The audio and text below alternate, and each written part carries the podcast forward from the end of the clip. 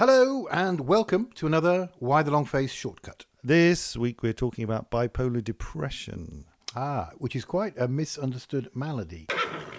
We're normally having a beer or two, but it's uh, Sunday. Paul's Sunday. delicate, but I'm going to have a little can. Here we go. Oh, cheeky. Little cheeky can. Ah. Ah, there we go. But is it kind of uh, the hard stuff or? No, it's not. It's Morrison's Cloudy Lemonade.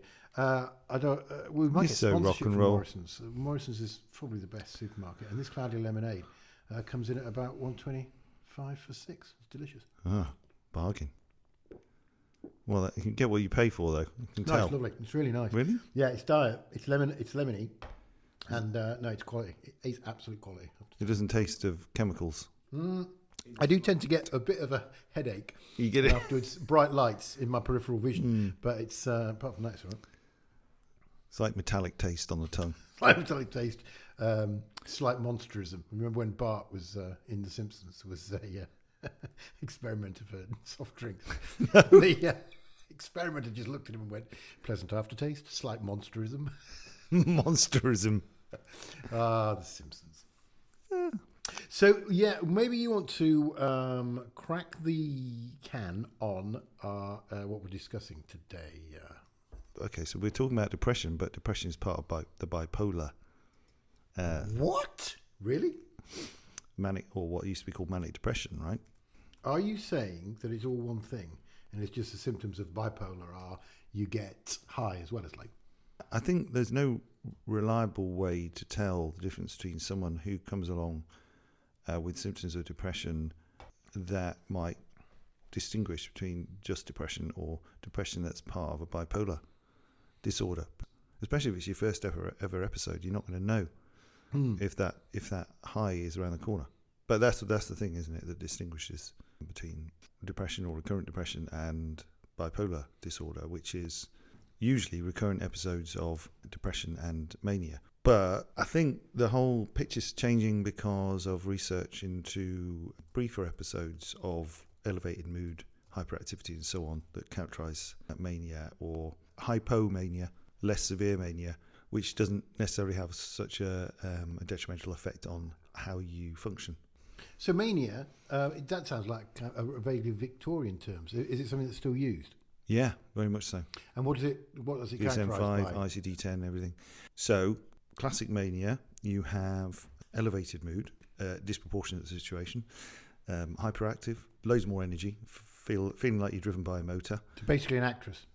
Yeah, or you after you've had ten espressos, Got it. except you'd be a lot more irritable and grumpy. Although that is your default setting these days, isn't it?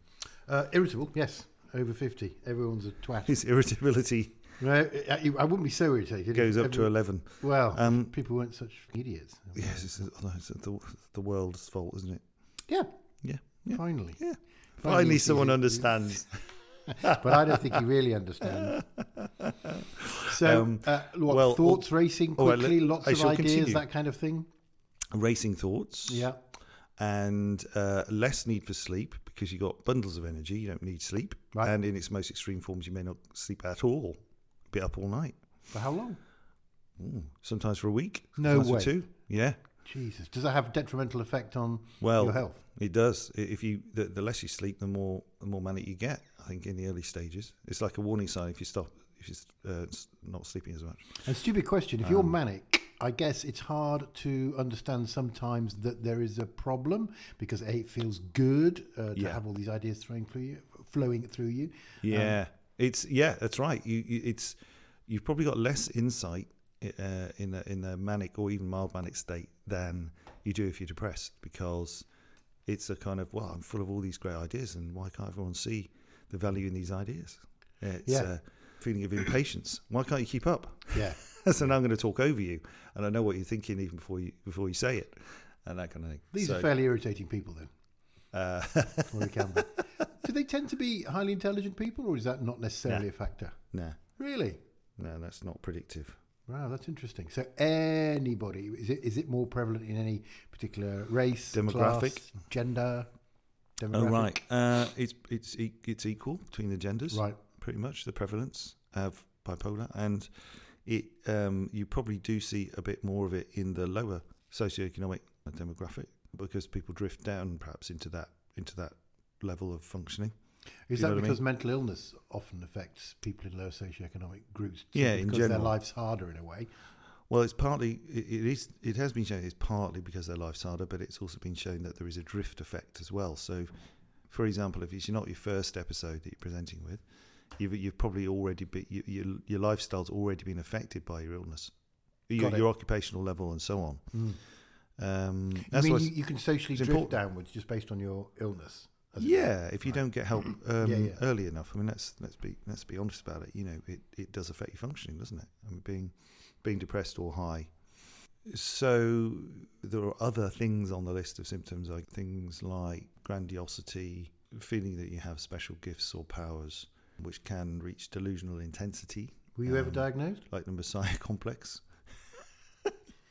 no, no, not at all. Not I am. during that period where I you, am um, just the best psychiatrist in the world.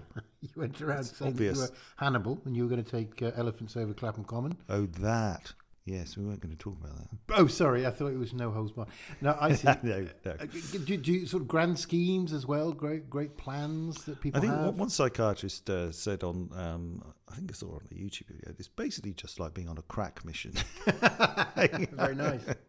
But uh, there are a lot of similarities between someone who's is intoxicated with a with a stimulant and and being uh, being manic. right, That's it's probably the best way to understand it. right. Um, Do you think this, the similar the- mechanisms are going on in the brain? And, uh, a similar right. sort of overdrive that's going on. Uh, the problem is, of course, that everything that usually things that go up must come down again. So often, if you can prevent the manic episodes, then you'll prevent the crushing lows that not inevitably, but usually come after uh, a high. Right. So you might, as a punter, go along for help when you're low, and unless you tell the doctor that you've had a high. He may just assume that you just need an antidepressant, just Mm. uh, you know, because it's a box standard depressive illness. Um, So if, if you're on a low, uh, but you are bipolar, is it a different treatment from a standard depressive yeah, um, presentation? Yeah, I think you've got to be absolutely wary of, of, of Ah. aware of the fact that if you prescribe someone with bipolar disorder with an antidepressant alone, then there is a risk of that causing a switch into a manic state. So you do, obviously, stupid question, but you do, uh, as someone presents with depressive symptoms, you do say, do you have periods of elation? Do you have periods where you don't sleep at all? And massive bouts of creativity, blah, blah, blah. Well, you should, Mm. uh, but it's very easy for doctors uh, to forget to ask those questions Mm. um, when someone is just predominantly coming to you feeling low. And often people forget when they've had episodes of feeling high, actually. It comes down to what we were saying before about sometimes lacking insight Yeah. into the fact you, you're high, especially if it's a milder form, hypomania. And if you have a history of depressive episodes and hypomanic episodes, that puts you in a different kind of category. That makes you bipolar 2 rather than bipolar 1, so different categories of it. And bipolar 2 is classically missed because the highs are more subtle. They may not have affected you to the extent that you were hospitalized or or even that you had to give up a job or in many cases that hypomanic phase can be very very productive Mm.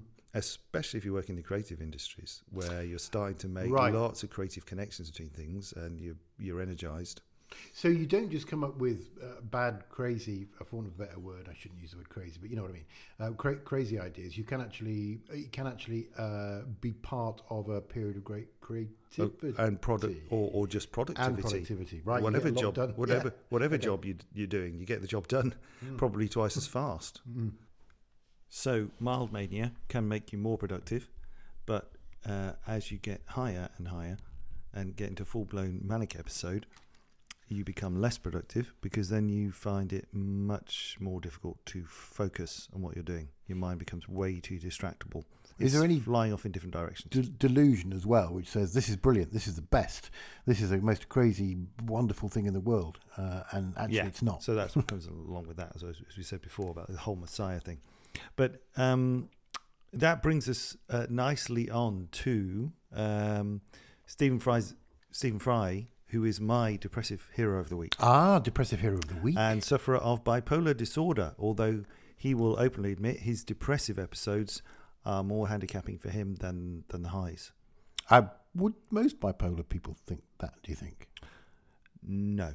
Ah, right, Right. So, and the great thing about his series of documentaries in 2006 The Secret Life of a Manic Depressive, parts one, parts one and two, is that he um, allows himself to be filmed in a state of mild mania, I guess, where he's happy and buying 12 iPods and sort of overspending a bit, but he can afford to, and generally he's more creative and stimulated and so on. Um, Kind of brave of him. But very brave to be filmed and to allow that to be broadcast. He also allowed himself to be filmed when he was on the other side of that, uh, when he was depressed. But he was responsible enough to also interview people and uh, often quite famous celebrities like Carrie Fisher, who suffered more serious uh, manic episodes and had ended up hospitalized as a result of them. So, but much respect to the guy for coming out and talking about his his mental illness and saying that he is a man who is at the mercy of his moods. So here's a funny thing. When when you look at Stephen Fry, I think we both admire him. He's funny, funny, Yeah. as, funny as hell, and obviously quite bright and a novelist as well. Do you, does your opinion of him diminish in any way, knowing that he is a sufferer from a, a fairly serious mental illness? No, uh, you just think he's more of a hero in a way, don't you? And I he make- agree, it makes him more interesting. well, that's an interesting point. Yeah. It does. It, it- and you wonder if he'd achieved as much in his life as he has done if he hadn't had the condition as well, in a way. Yeah, exactly. So in some ways, it is it help, helped him. That, that's right. I think the really important point is that it, it doesn't diminish a person. No. uh, the fact that they suffer from a serious mental health issue, and, and, and them coming out and being honest about it actually does the opposite. yeah. Um, but he also he'd, he's also though quite um, clear on the responsibility of the sufferer to get some help. So he'll say that he needs to take medication to help moderate his moods. He didn't used to, and he, he used to prefer not to. But I think overall he's now on the side of medication. As a psychiatrist, I'm not in the position to tell people what to do with regard to medication, unless, of course, they're in a strange situation of taking away someone's liberty to protect themselves or other people. But most of the time, you wouldn't be in that position. So it'd be just a kind of negotiation, really. well, as a psychiatrist, you've always been, as far as I can remember, someone who wants to do the best thing for the patient, Well, and, so. and you don't exclude the possibility of a, a long-term medical um, regime. Well, there've been there've been patients where I've, who've decided not to take medication, and I've thought, well, I can't obviously insist on it, and I've but what I there- there's been no point in um, destroying the therapeutic relationship I have with this with, Hmm. this, with this individual, um, this person in front of me who's who I feel might suffer more as a result of make of that decision. Let's maintain this relationship because ho- hopefully at some point we'll be able to work together to try and minimise the um, complications of these mood swings. And it's interesting with Stephen Fry. You, you think he must have considered before he allowed himself to be filmed uh, in a in a sort of manic state or even in a depressed state. You know, is is this going to make me look bad or is this going to make me not as popular anymore? Um, Huh. He must have crossed his mind, and of course, it's Yeah. almost certainly done the opposite. Um, it's very interesting to watch. Maybe it's easier state. to. Yeah, I suppose it's always a brave decision. He's a hero for doing it, and he, and I don't think he has been diminished in anyone's mind. no doing it. or anyone who matters, Yeah, frankly. yeah, yeah. Um, I, I, the other thing, just- finally, my, my last thought on it is, uh, he's clearly manic when you see him on TV, but he's still him. Hey? he's What, wh- not wh- all the time? No, no, sorry. In his documentary, I'm talking about. oh, in certain po- parts of the documentary. Yeah, yeah, he's clearly manic, yeah. and yet it's still him. And if Yeah. you were his brother or his cousin or his husband, you'd still love him. Mm. it, it's still Stephen Fry. He's just in a in a in a strange zone that he's probably best out of. But it's not as if he's mad or frightening or or, or you know crazy or looks like he's about to do something um, dangerous. He's just you know There's Stephen Fry, who's a bit high. right. Uh, nice to meet you. Yeah, and and there's Stephen Fry who's a bit low too, who um who's also been on our TV screens when he's been in that in that very low state, but you wouldn't actually necessarily know it. Uh, well, we talk about the mask, don't we, in Yeah. other episodes, and how people become adept um, at being actors at playing not a different character, but playing themselves as an okay person when they're when they're when they're far from okay, and it's quite a talent and it's an exhausting one at that. Uh, Uh, he, he he describes how he was comparing the show QI, and he was very very low at that point, but still able to perform because he's a consummate professional and so on. But all the time he was um, cracking jokes to the audience, he had a little inner voice going, "You're a cunt. You're a cunt. You're a cunt." I'm Blimey. using the c word because I'm You quoting. sure it wasn't Alan Davies? no, it's, it's it's terrible, isn't it? Ama- Amazing, uh, and there's no correlation between um, what your inner voice is telling you and what you actually are. yeah, yeah. Well, he was able to get halfway through a West End show, wasn't he, in 1995, and he suddenly disappeared off. Um, uh, he couldn't. He just basically couldn't. He couldn't actually maintain the pretense any longer. Yeah. He was in a depressive episode.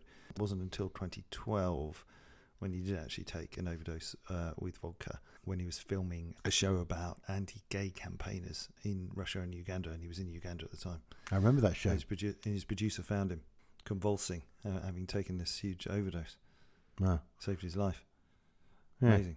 But anyway, uh, uh, and brave enough to tell a story about that too. A, a very, very definite hero of the week. Excellent choice. Excellent choice, Dr. Paul. Hey, thanks for joining us on Why the Long Face. As ever, we're here to inform, hopefully, and entertain, but we're not here to give you medical advice. There is, however, information on our website, ytlf.com, that's W H Y T L F.com, about where to get help. See you next time.